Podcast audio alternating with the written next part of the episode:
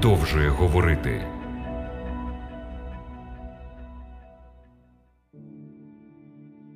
У 25-му розділі книги Патріарха Йова у четвертому вірші записане актуальне запитання: і як може людина бути праведною, тобто виправданою перед Богом? Вірна відповідь на це запитання є надзвичайно важливою. Чи можливо бути виправданим, окрім Христа та Його викупної крові? Зверніть увагу на відповідь апостола Павла, що записана в п'ятому розділі послання до римлян. Отож, виправдавшись вірою, майте мир із Богом через Господа нашого Ісуса Христа, через якого ми вірою одержали доступ до тієї благодаті, що в ній стоїмо, і хвалимось надію слави Божої. Чи існував коли-небудь інший шлях виправдання перед Богом? Можливо, до Христа люди отримували виправдання ділами закону, а після нього благодаттю. Чи мають подібні припущення біблійну основу? З цього приводу виникають і інші запитання після того, як людина виправдана по вірі, постане перед Господом, як її розум і серце будуть сприймати десять заповідей, чи почне вона виправдовувати себе тим, що оскільки спасенна не по ділах закону, а по вірі, то тим самим, якби здобула право красти, обманювати, порушувати суботу, вбивати і порушувати інші заповіді. Подумайте, що означає слово виправданий відповідно до тлумачення апостола Павла, слово виправданий протилежне слову засуджений. В першому вірші п'ятого розділу послання до римлян написано: отож, виправдавшись вірою, майте мир із Богом через Господа нашого Ісуса Христа. Якщо це так, то істинно і те, що записано у восьмому розділі цього ж послання. Тож немає тепер жадного осуду тим, хто ходить у Христі Ісусі не за тілом, а за духом. Той, хто не отримав виправдання, знаходиться перед Богом засудженим. Апостол Павло написав: pessoal. Ось тому, як через переступ одного на всіх людей прийшов осуд, так і через праведність одного прийшло виправдання для життя на всіх людей. Отже, на основі прочитаних біблійних текстів ми можемо зробити висновок, що виправдання протилежне засудженню. Не отримавши виправдання, людина знаходиться під законом, тобто вона засуджена, вона винна перед Богом. В третьому розділі послання до римлян ми знаходимо цьому підтвердження. А ми знаємо, що оскільки говорить закон, він говорить до тих, хто під законом, щоби замкнути всякі уста і щоби став увесь світ винний Богові. Відповідно до цього тексту, вислів під законом означає засудження законом через його порушення. Необхідно зауважити, що біблійну істину про виправдання по вірі неможливо усвідомити без розуміння концепції гріха, адже по причині гріха людина стала винною перед Богом і має потребу у виправданні. Якщо б гріх не проник у світ, ми всі були б праведними перед Богом. А що таке гріх? Біблійне визначення його недвозначне. Розглянемо декілька текстів. Кожен, хто чинить гріх, чинить і беззаконня, бо гріх то беззаконня. Ці слова записані у першому посланні апостола Івана в третьому розділі в четвертому вірші. Апостол Павло в третьому розділі послання до римлян, в 20-му вірші написав: законом бо гріх пізнається. В сьомому розділі, в сьомому вірші написано послання до римлян. Але я не пізнав гріха, як тільки через закон, бо я не знав би пожадливості, коли б закон не наказував, не пожадай. Одна з очевидних доктрин Нового Завіту полягає в тому, що гріх є порушенням закону десяти заповідей. Не жадай, сказано в законі, і саме звідси Павло дізнався в точності, що є гріхом. Оскільки всі згрішили, а зарплата за гріх є смерть, то смерть розповсюджується на всіх. Через порушення закону людина стала винною перед Богом, і її спасіння у виправданні. Виправдання, яке дарує Господь, звільняє людину від вини і засудження.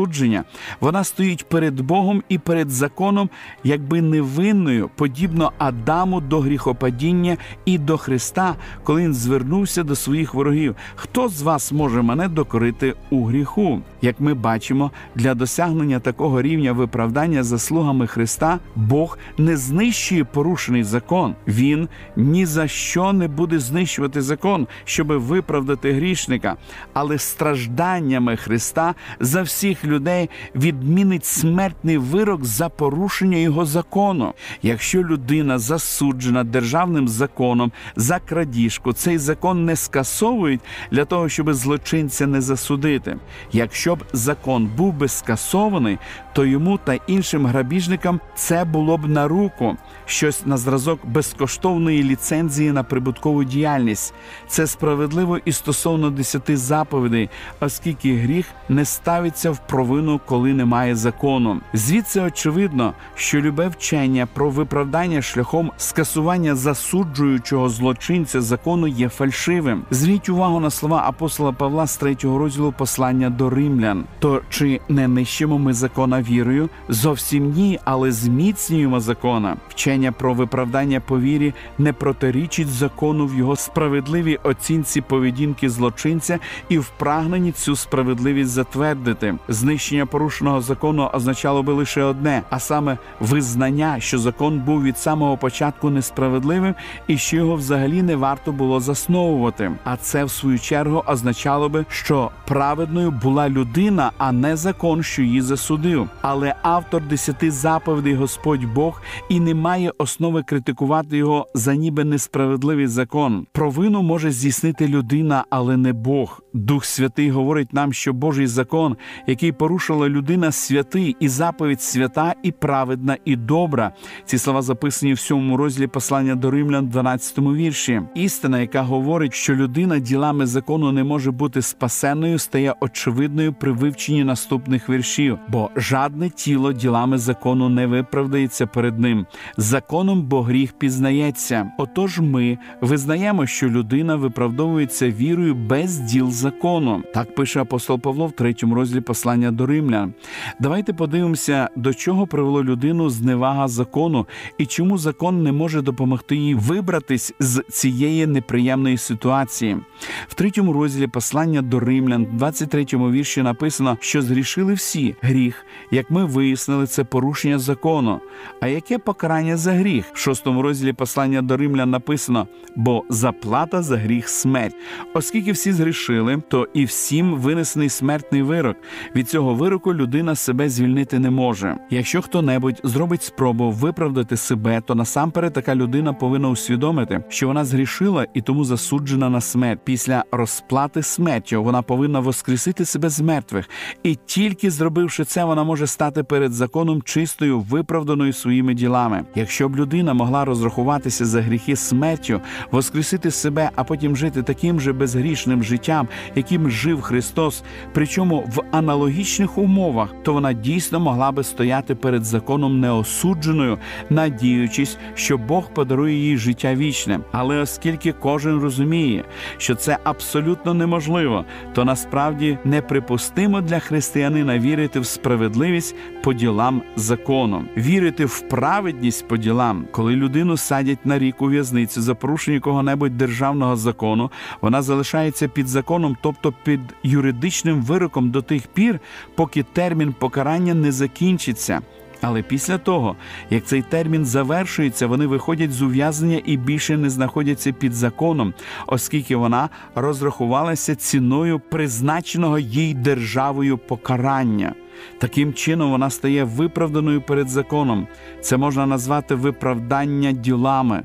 Якщо покаранням був смертний вирок, то ніякі діла нічого б змінити не могли. То ніякі діла нічого б не змінили. Смерть є смерть. З цієї аналогії видно, чому ніхто з тих, хто порушив закон Божий, ділами виправдатись не може.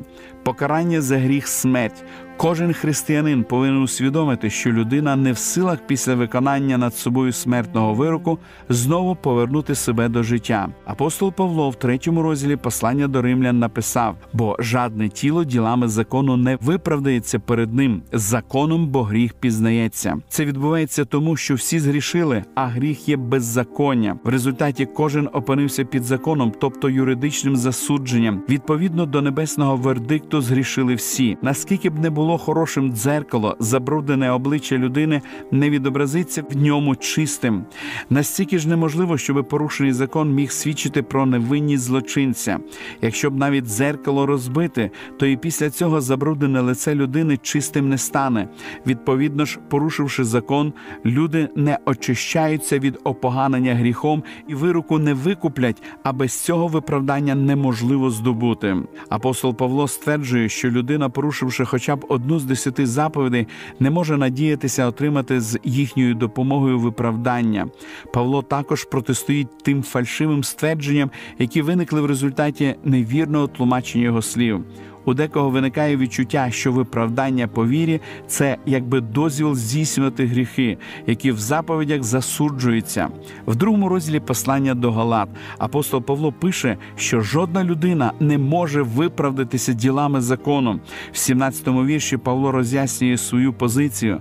Коли ж, шукаючи виправдання в Христі, ми й самі показалися грішниками, то хіба Христос слуга гріху? Зовсім ні. Загальна думка 16 та 17 віршів є наступною: хоча по закону ми виправданими не можемо бути, ми не повинні прийти до висновку, що віра в Ісуса Христа є привід до порушення закону. Насправді, Павло розвиває ту думку: якщо він свавільно порушить закон, то стане грішником. В 19 вірші він стверджує. Бо законом я вмер для закону, щоби жити для Бога. Я розп'ятий з Христом.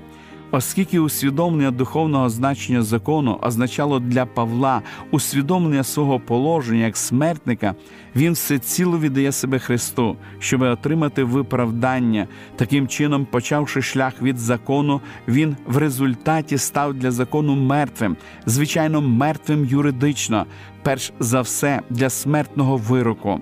Смерть Христа відгородила його від юрисдикції закону. По його вірі йому був даний захист. Про це пише апостол Павло в третьому розділі послання до Галат. Та все зачинило Писання під гріх, щоб віруючим була дана обітниця з віри в Ісуса Христа. Але поки прийшла віра під законом, стережено нас, замкнених до приходу віри, що мала об'явитись. Даний вислів під гріх означає засудження гріхом, під законом означає засудження по закону. Прийнявши Христа, Павло врятувався від вироку. Перш цього акту віри він був ув'язнений у в'язниці за порушення закону. Павло говорить на основі особистого досвіду.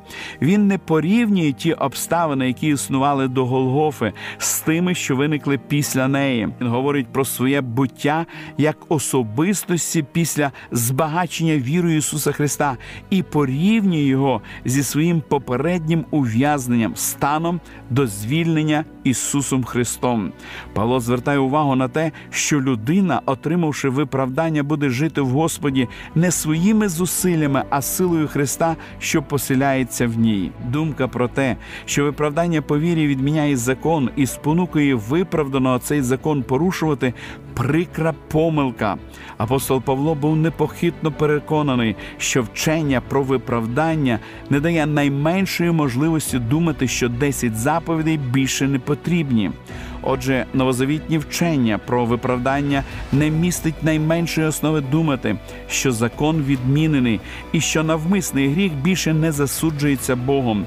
Вірою і тільки лише вірою досягається виправдання. Це саме те, чого навчає святе Писання, і тільки в цьому надія на спасіння.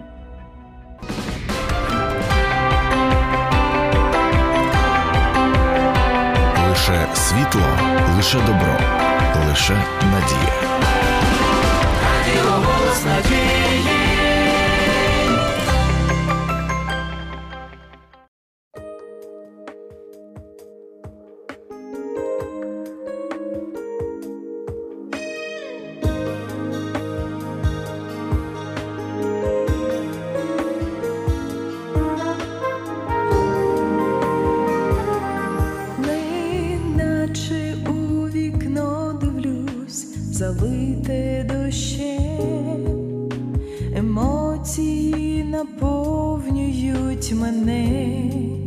сумнів та біль, молюсь я до Отця в твоїх руках.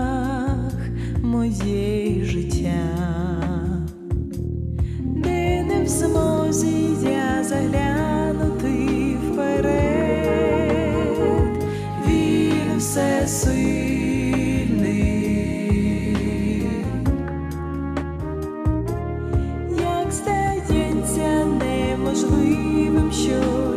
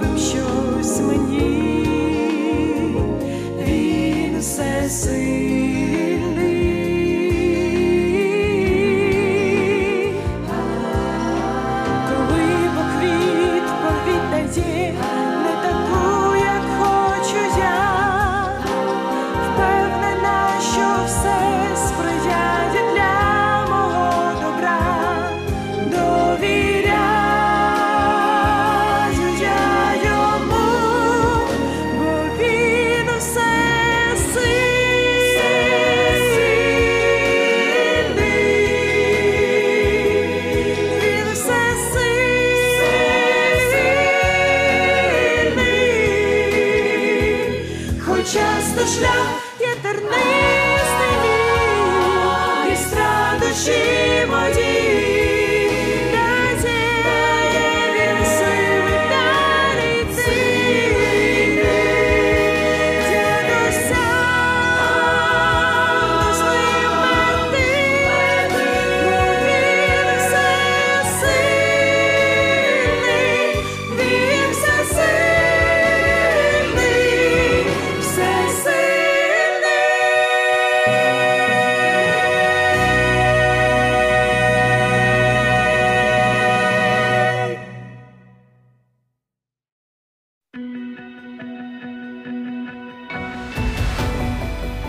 більше інформації щодо вивчення Біблії ви можете отримати за номером телефону гарячої лінії 0800 30 20 20. А я прощаюсь з вами до наступної зустрічі.